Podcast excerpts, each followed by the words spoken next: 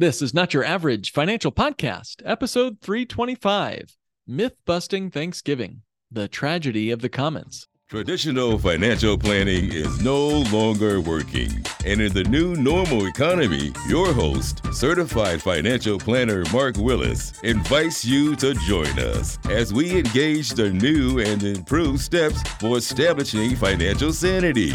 Be curious, be stable, be sane. This is not your average financial podcast, helping you think different about your money, your economy, and your future. Hey guys, what is even better than a five star review on this podcast? Well, it's actually sharing it with a friend. More people find podcasts because friends recommend it than any other way. So hit that share button in your podcast app and send this episode to a friend right now. Let us know you did, and we'll send you a copy of our favorite book free of charge. Happy Thanksgiving, everyone. I hope you are having a great time, whether you're already having Thanksgiving or it's something that you're still anticipating. Typically, when we think about Thanksgiving, we think about things like food and football, lounging around the house. But of course, the origins of Thanksgiving go way back to Plymouth Rock. And that's where I want to begin our episode today. Now, as a kid, when I thought back to the earliest settlers from England they were those happy looking, well fed pilgrims and Indians sharing a meal together, sitting at an abundant dinner table full of cornucopias and stuffing and sweet potato pie and, of course, giant turkeys. You know, we were all taught as young kids to share. And of course, that's a good thing. I'm working on it with my child right now as we are having the same lesson learned of sharing. And it is good to share. And of course, it seems like sort of a takeaway lesson from Thanksgiving that we all learn to share. If you share, you'll never be hungry again. But is that really what happened at the first Thanksgiving? For example, did you know that the pilgrims almost starved after they arrived on Plymouth Rock? That's right, there was no Thanksgiving Day, and there was almost no pilgrims alive to share their story with us. And I think there's some pretty dramatic implications for your financial life that you can use all year long that we can learn from the pilgrims this Thanksgiving weekend. Now, first of all, the Pilgrims were not even headed for Plymouth Rock, they were headed toward Manhattan. But winds pushed them north to what would become Massachusetts. And a scout party during a turbulent windstorm found themselves washed ashore in a deserted Indian village that had all this cleared land, storage supplies of corn, and a reliable source of fresh water. So it was not a pilgrim invasion. These were, again, religious pacifists, pilgrims had expressed a fervent desire even to pay the natives for their dried corn they found.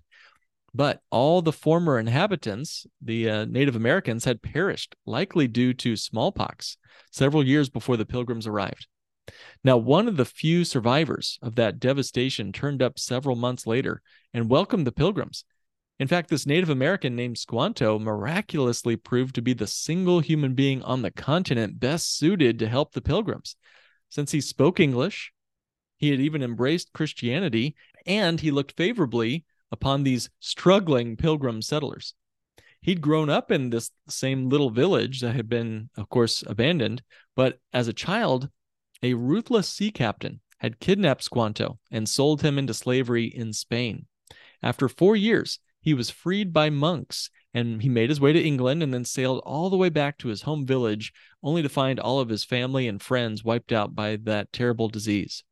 Squanto certainly was there to help the pilgrims, but he also helped arrange trade agreements with local Indian tribes and kept the pilgrims from being seen as dangerous invaders by the native tribes around them. The leaders of the pilgrims referred to Squanto as a special, special instrument sent of God. Well, certainly, they, he literally saved their lives.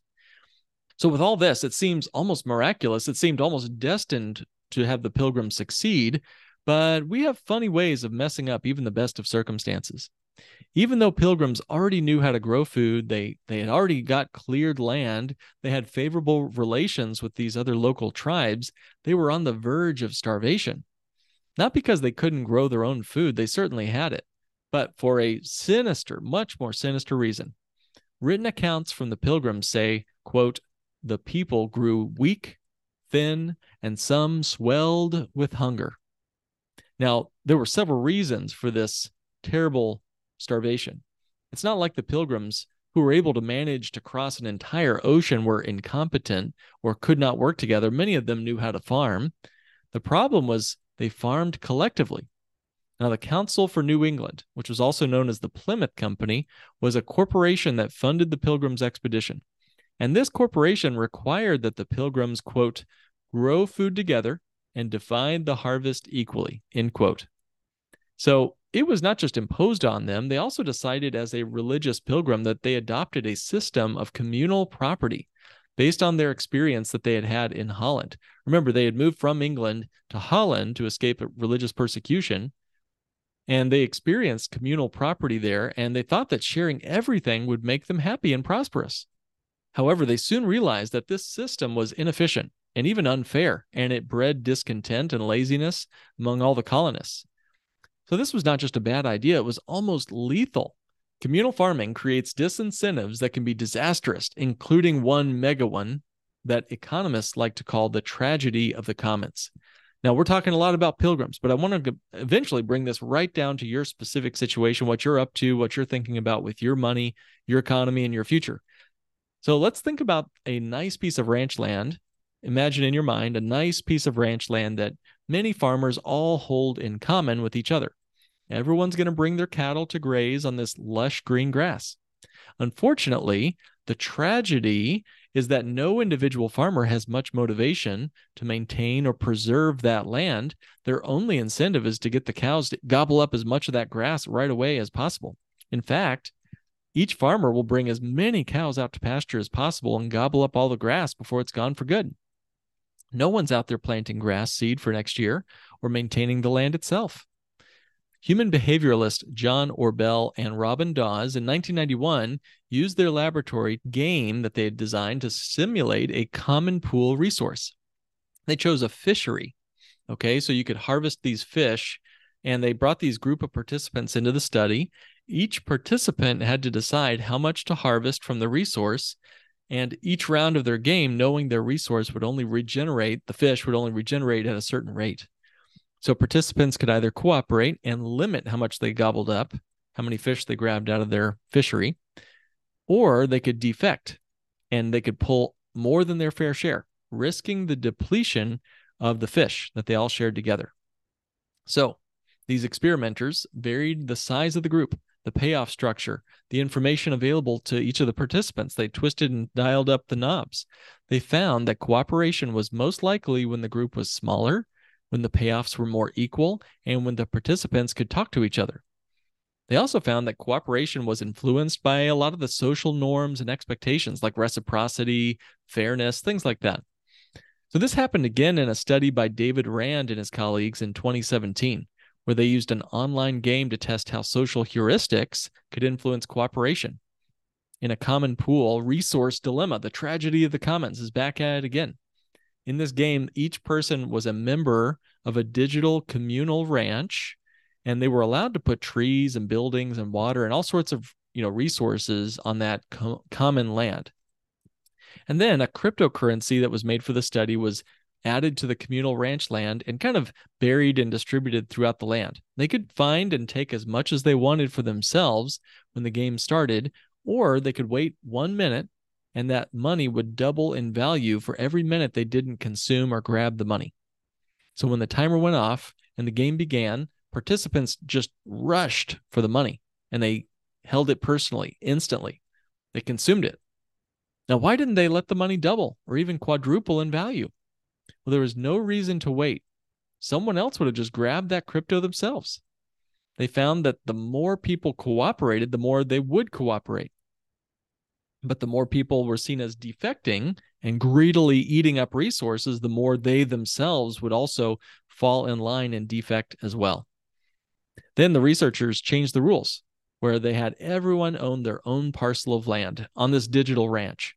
Boundaries were drawn, and everybody knew exactly what land belonged to them. Money, again, was distributed throughout the land, and the rule of doubling in value every minute it was not consumed was going to be maintained as well in this second round. The only change was that they now had private property. So in this example, the participants sat and waited and waited and waited for the money to increase in value, cultivating their own parcel of land. So, what's the takeaway? When you own your own property, you work hard to preserve it. You allow it to keep producing for you good things. It seems like human behavior, especially in larger groups, tend to lose this edge of cooperation and instead we choose individual, you know, benefit instead. It's like the hungry hungry hippos game where we gobble up resources in the commons for our individual selves. This is what happened to the pilgrims and it almost killed them.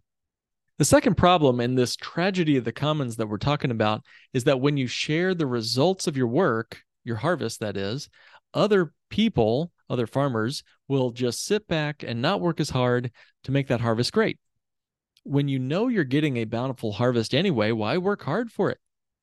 So let's leave the work for others, right? If they had continued in this practice, the pilgrims, we might not ever have known their story they would have all starved. Maybe they would, you know, look back on that small group in Plymouth Rock with sadness, pity, remorse rather than thankfulness and appreciation. It might be called Starvation Day. Fortunately, before this terrible starvation took its toll, there was a policy switch that was made in their governing practice. They switched to private property in 1623 after Governor William Bradford assigned each family a parcel of land to cultivate themselves. This change improved their productivity, their morale, and it helped them survive in the new world. William Bradford wrote in his diary, quote, "After much debate, I, William Bradford, assigned to every family a parcel of land. This had very good success as it made all hands very industrious. We brought in a harvest that was more than enough to feed us. After such a success, we never returned to shared planting." End quote. Private property allowed pilgrims to invest in themselves and to build a bountiful harvest. That's why we read about it in our schools. And that's all really cool and everything. But what does this have to do with our financial lives?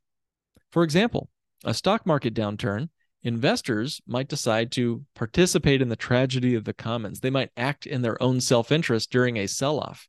They might sell stocks in a panic. This will cause the market to crash, which would affect everybody. When everybody thinks the investments are going to erode and everyone's moving to cash, that could reduce confidence in the overall economy. A recent example of this was during the COVID 19 pandemic. It triggered a global market meltdown in just a short period of time in March of 2020. That's one example. Where else might you find the tragedy of the commons in your personal financial life? What about not saving enough for retirement? Remember, some people in the Pilgrims colony decided it wasn't really worth it to work hard because somebody else was going to do it for us. You know, we'll get that harvest regardless of our own effort. So when individuals prioritize relaxation or current consumption over the need to work for a future harvest, you can really end up with insufficient savings. This can lead to, you know, a lot of fear, personal financial bankruptcy, even dependence on social welfare programs that's going to constrain everybody else's efforts to save for their own retirement. It's going to burden taxpayers, public resources. In fact, according to a study by the Stanford Center on Longevity, less than half of American households are on track to maintain their current standard of living in retirement. Guys, that's less than half. And a study by Vanguard revealed that more than 64% of Americans Social Security is going to represent the largest portion of their retirement income that they'll even have in retirement. Social Security. Now, am I encouraging you to abandon sharing? Is this some sort of greedy capitalist message? Nothing of the sort. I can't emphasize that more. The smaller the social unit, the more sharing is important. I believe in the power, the beauty of contributing to one another, bearing one another's burdens. This is especially necessary with the most vulnerable among us young children, the elderly, the disabled. We all need to care for one another and help the less fortunate. We've all been so abundantly blessed, guys. If you're listening to this podcast, you're unbelievably wealthy in global terms. I don't know your net worth, but in terms of global standards, you have an unbelievable advantage over most humans alive today and all throughout human history. And yes, within your family unit, or within a very small group of people that you commune with, having collective approaches to sharing resources is so important. It's immensely rewarding. It's profitable for everybody. But in a group as small as the Plymouth Pilgrims, which was probably not even 100 people, you can see that the tragedy of the commons almost wiped out their hardy little colony. This is why I think the phrase bank on yourself means more than just a marketing pitch for whole life insurance. It's truly a philosophy that can resonate throughout your financial life. Don't be lured by social welfare programs. It's easy to be enticed by all the free stuff offered to you. But as I saw in a recent bumper sticker, you can either have free stuff today, gobbling up the harvest, or you can grow something that truly lasts for generations. Don't let the tragedy of the commons infiltrate into your household. Even in a marriage, both partners have to contribute. No one can just sit back and relax and let the other person work hard for that harvest. Now, this does not mean both spouses have to go to work for the traditional nine to five job. Maybe it means full time taking care of your children, which is the most incredible job in the universe, in my opinion, worthy of a life's work for sure. Even the kids can participate. Bring your kids into the business. Make sure they have chores to do around the house. Make sure they understand that if you don't work, you don't eat. Instill those values into your children early on. Make sure they see the beauty and the power of being thankful after all that hard work is paid off. So, guys, this is not a political episode. This is an economic episode. Like all of our podcasts, we're looking at finance in counterintuitive ways that might just bring success. For example, if everyone contributes to a pension in your city, then there's going to be incentives for the pension managers to take giant fees and leave you with lower rates of return or even underfunded pensions. If you want proof that this is already happening across the country and maybe in your town too, please listen to episode 223, where I interview Chris Tobe, a court expert witness who describes the unbelievable greed pilfering the pension systems and how underfunded most pensions are across the country. If you want to grow something that lasts past this quarter's results, don't look at the market, the stock market. Find more private ways to build real wealth or you might get sucked into the tragedy of the commons when the next economic calamity hits the headlines. Everyone starts to sell, like those hungry, hungry hippos trying to get what's theirs. And next, don't rely on Social Security. It may be there and that'll be fine, but it might be one more tragedy of the commons that might reduce in value your Social Security benefits. It might happen through inflation or more prudent reductions in benefits. Instead, look to private contracts with private companies to make your parcel of land grow, yield a harvest, and create something that lasts not just for your own benefit, but for those of your future. Now, life insurance companies are private companies. They've provided private wealth contracts for centuries, going back as far as the pilgrims and even before them. Each contract is owned by the owner. And the owner of the insurance contract is a very important part of this process.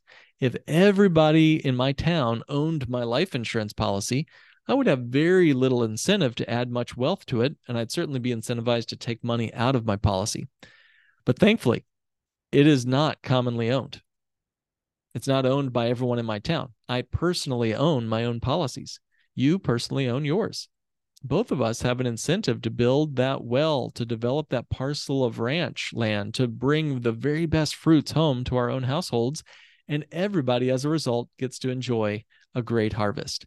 So that's it for today's episode. I hope you have a wonderful Thanksgiving. Remember the lesson of the tragedy of the commons and share this episode with your friends and family this Thanksgiving Day. Thank you for joining me for this week's episode of Not Your Average Financial Podcast, helping you think and live differently with your money, your economy, and your future.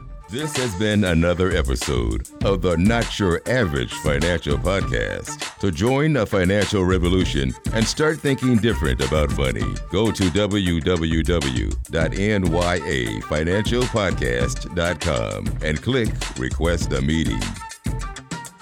The topics presented in this podcast are for general information only and not for the purposes of providing legal, accounting, or investment advice. On such matters, please consult a professional who knows your specific situation.